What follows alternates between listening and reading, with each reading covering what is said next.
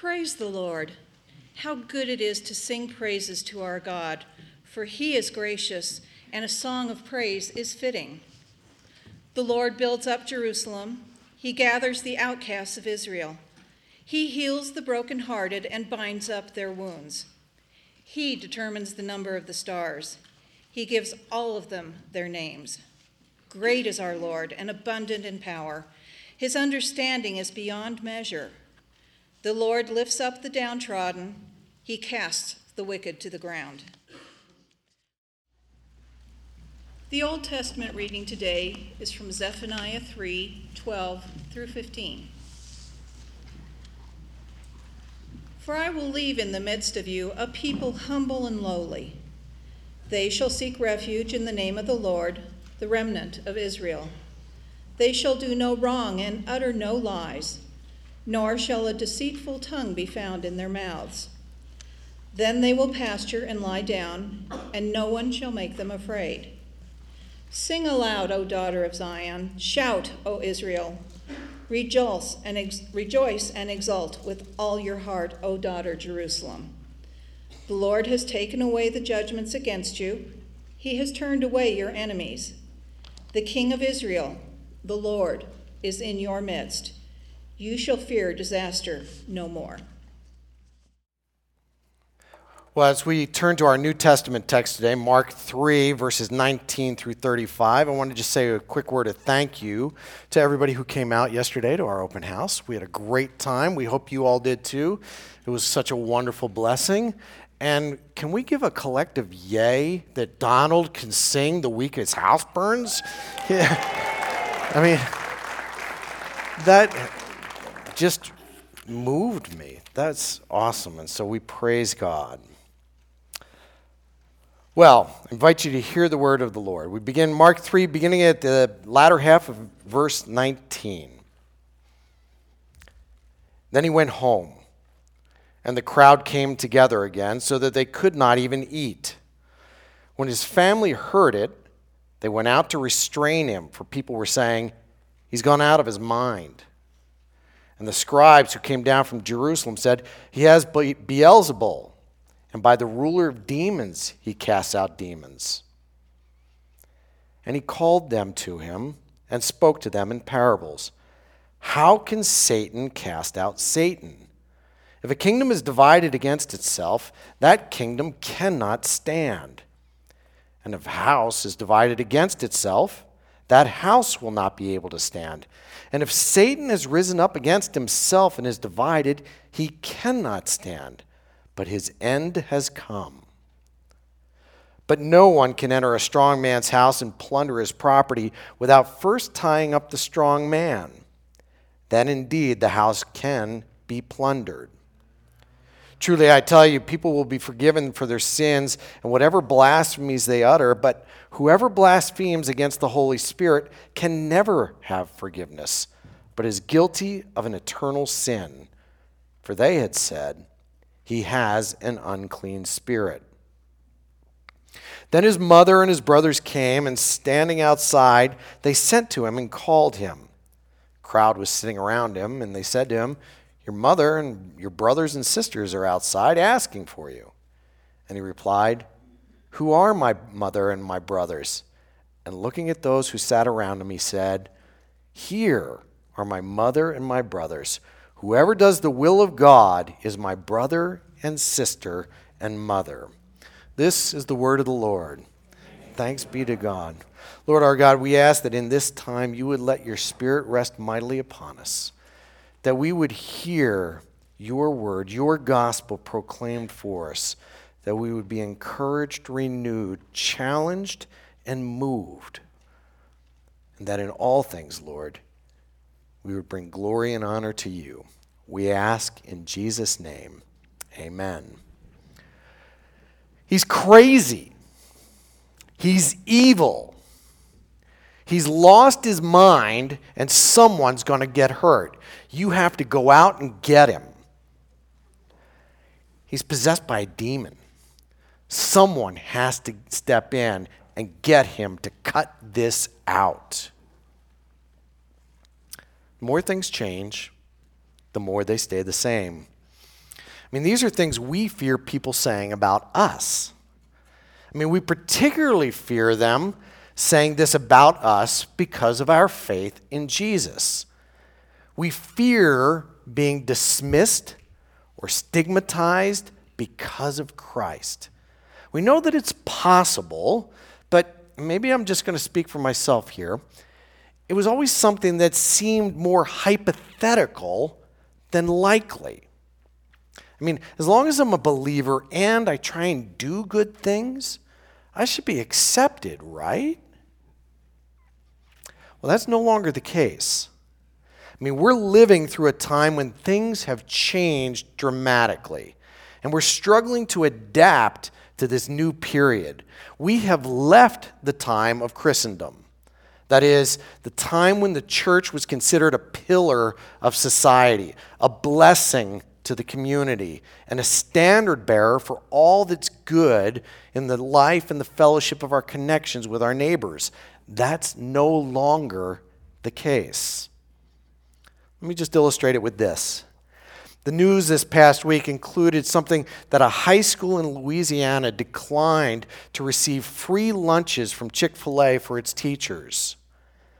Out of respect to our LBGTQ staff, we have chosen to not serve Chick fil A at an employee lunch, said the principal of the school. The number one rule at Lusher, the high school, is to be kind, and we live this motto every day. Chick fil A has been politically outspoken about its views, and we feel it's not a part of Lusher's culture of kindness and community. Can you imagine this scenario a generation ago? So instead of being a respected part of the community and this considered a positive act, Chick fil A's Christian corporate values are considered a detriment and shameful. Their offer to bless is rejected and unwanted. Things have changed. Now, I don't want you to hear this as a lament for the days of yore, for times better in the past. I mean, the church has not always been a good steward of its position of privilege. I mean, just as the institute, sorry, Deacon Craig, I'm going to pick on the Roman Catholics here a minute. Just as the institution of Roman Catholic Church was susceptible to wayward behavior that led to the Reformation, so the institutional Protestant churches in America have not always had a pristine record. Throughout American history, mainline denominations have supported the status quo rather than speak into matters of injustice. And institutions have allowed themselves to be co opted for political purposes. But what I need you to see here is that the church does not have the place in society that it had a generation ago. The church cannot presume that society will value its presence, that the gospel will be accepted as a moral standard, or that faith in Jesus is going to be considered a virtue. The church can no longer count on public respect. Shouldn't have been counting on it in the first place, but that's a different sermon. The whole point is that the church no longer holds a privileged position in society. And as we consider what the ramifications and the implications of what that means, we begin to get a better understanding and a better feel of what was happening in our scripture text today because Israel did not hold a privileged position in the Roman Empire. It didn't in Jesus' day, and it didn't in a generation later when Mark was writing this gospel.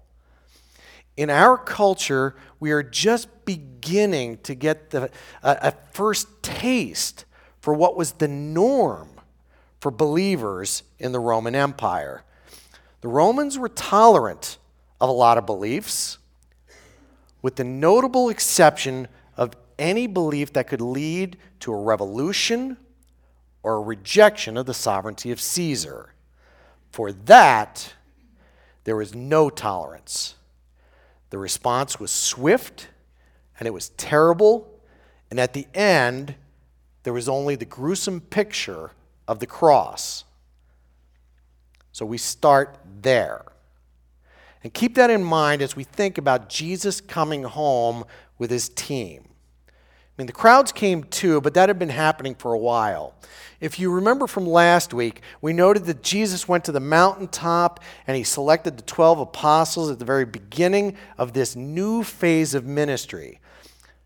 It was one thing for Jesus to be out there by himself proclaiming his message, during the, declaring the advent of a new kingdom and the people being entertained. But the dangerous thing was when Jesus started organizing. Suddenly, it went from a sideshow to a potential movement. And the theme, the theme of this movement was the kingdom of God has come near. Jesus is the central figure of that, making messianic savior kinds of gestures and claims. He's performing signs and wonders indicating the presence of Israel's God. And although the average Roman may not have had a thorough understanding and grasp of Israel's history and theology, the Roman leadership would have been well aware of the story of Moses. Moses, who confronted the most powerful leader on earth at the time and led the people out of Egypt. The Roman officials would have considered it a disturbing but harmless myth. That is, harmless until someone started leading a movement along those lines against them. So when Jesus circled back home, and home seems to be more home base than his family's home, he read his family had to hear about it. The tensions are already beginning to rise. His family knew what he was doing. I mean, they didn't have any choice. People were telling them. They saw the kinds of crowds he was attracting. They were looking at his life and wondering where and how he had gone off the rails. The choices he was making weren't consistent with living a long, happy, stable life.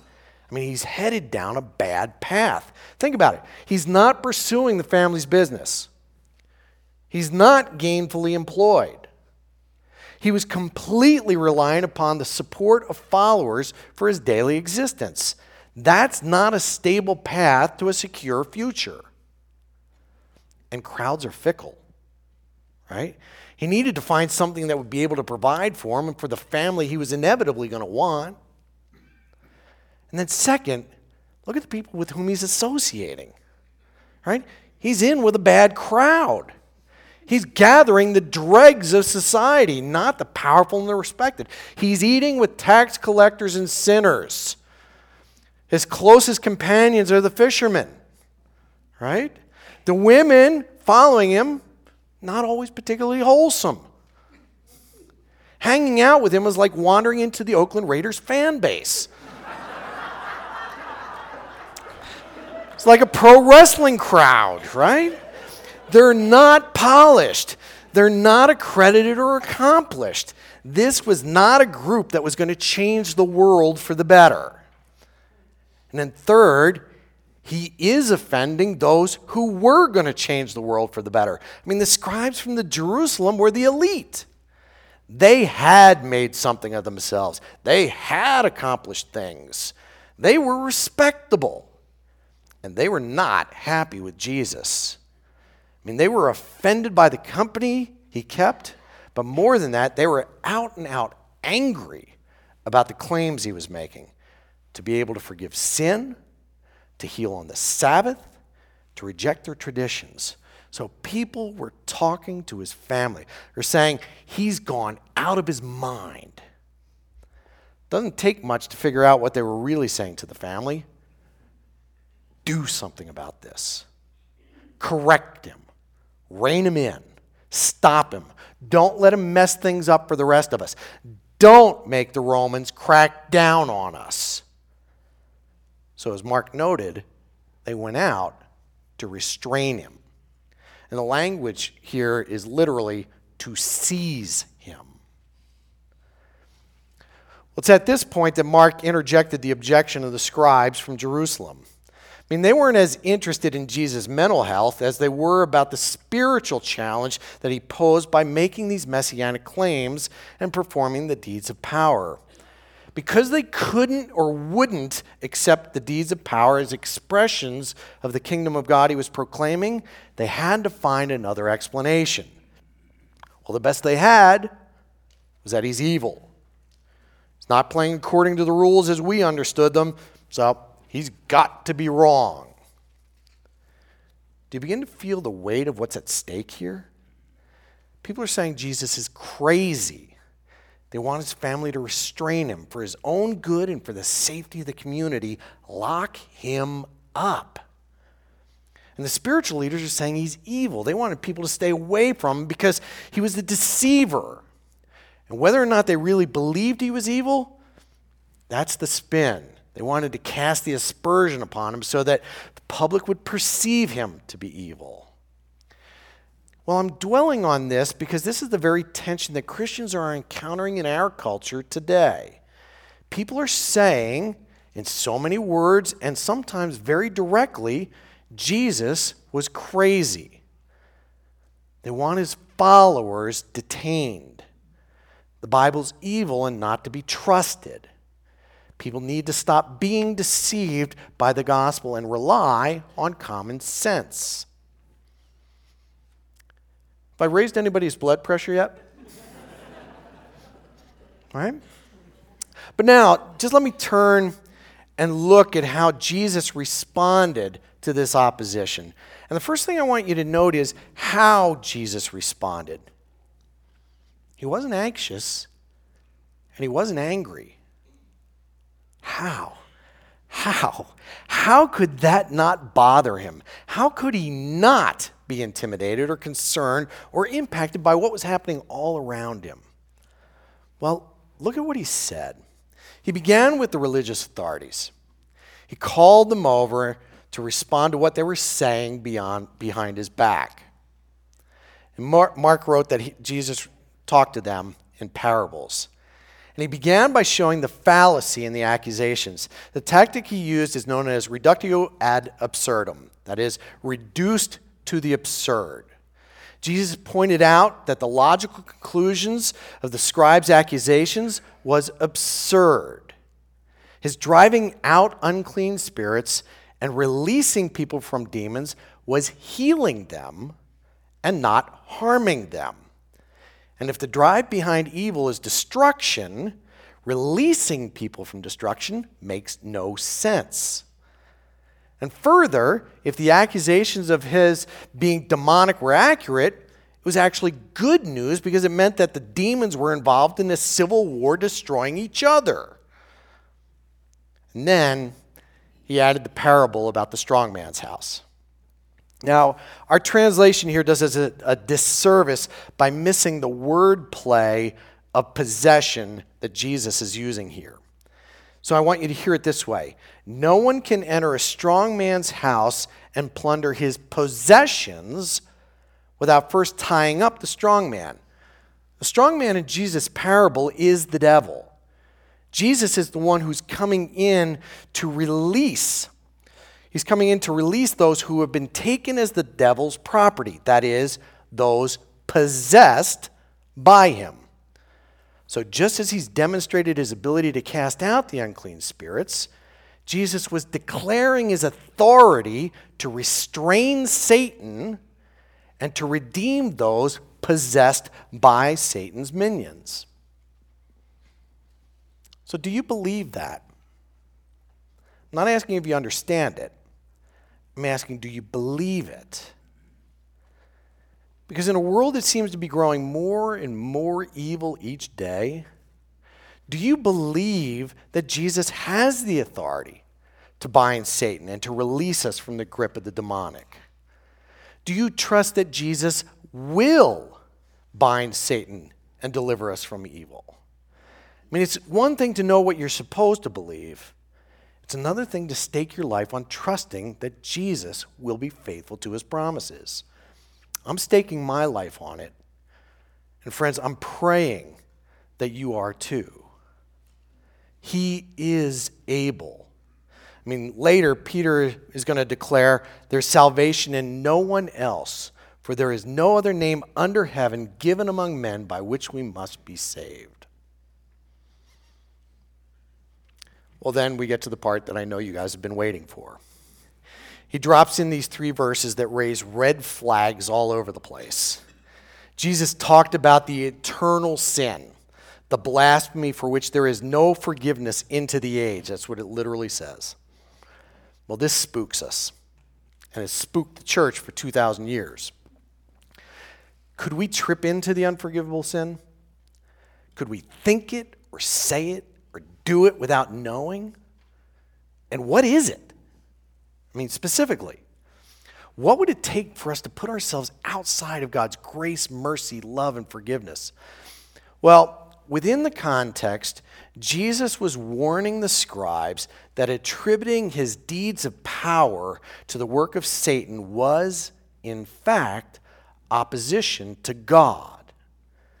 And Mark included the explanatory note, for they had said he has an unclean spirit opposing God, refusing to accept or recognize God's redemptive activity and declaring it to be evil, amounted to blasphemy and a rejection of the gift of amnesty and forgiveness for sins.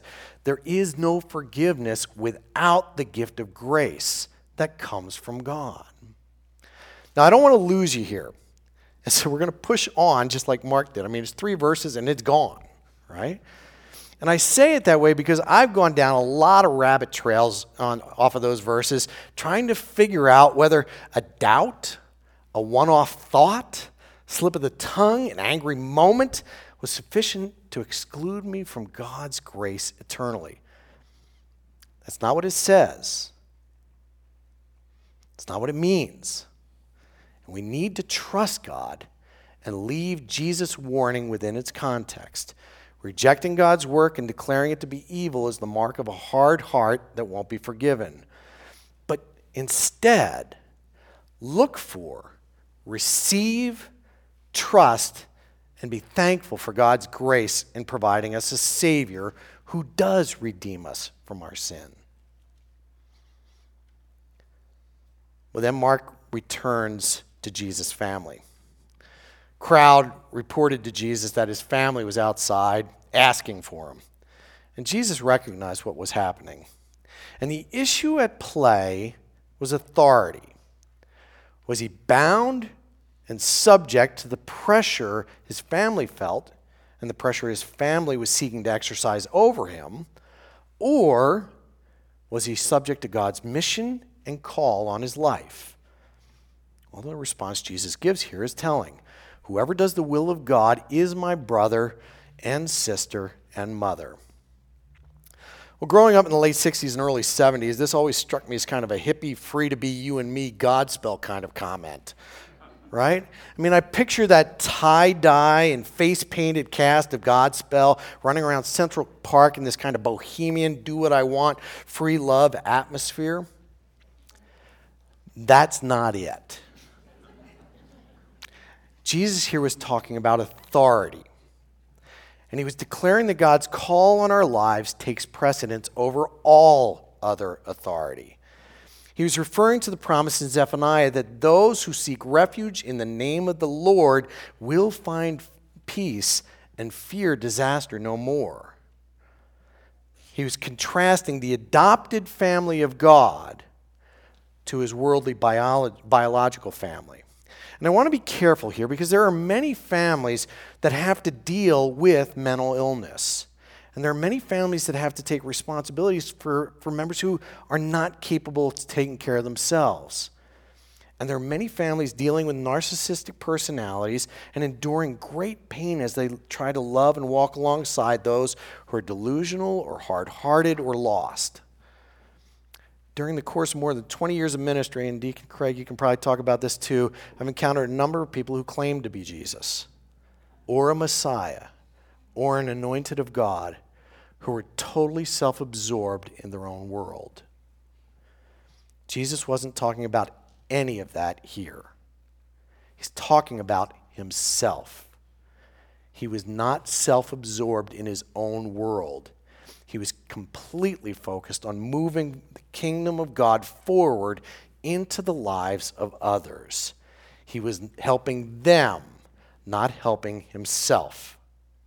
He was inviting listeners to consider his message and his deeds of power in the context of his message.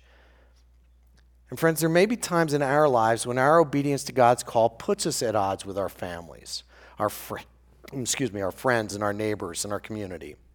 The challenge we have is to be willing to listen to others when we are being self-centered and to listen to God when we are serving others in obedience to his command and to be able to discern the difference.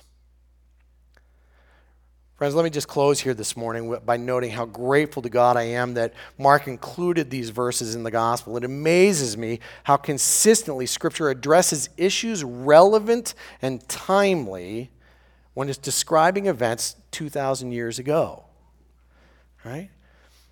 Mark didn't hesitate to describe the opposition to the gospel as it arose. This was helpful to his first readers because it showed them their own experiences of criticism and stigma weren't unusual.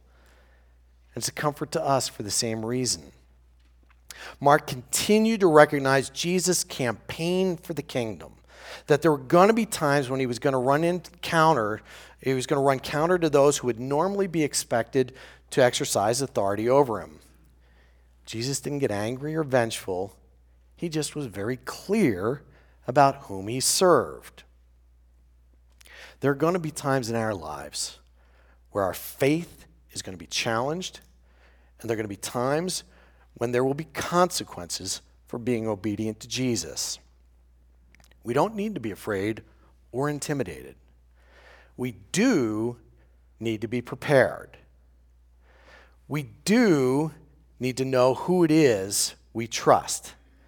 And we do need to cling to the one who is able to deliver us from evil. Amen. Now may the grace of our Lord Jesus Christ, the love of God the Father, the fellowship of the Holy Spirit rest, remain, and abide with you all, now and forevermore. Amen. Amen.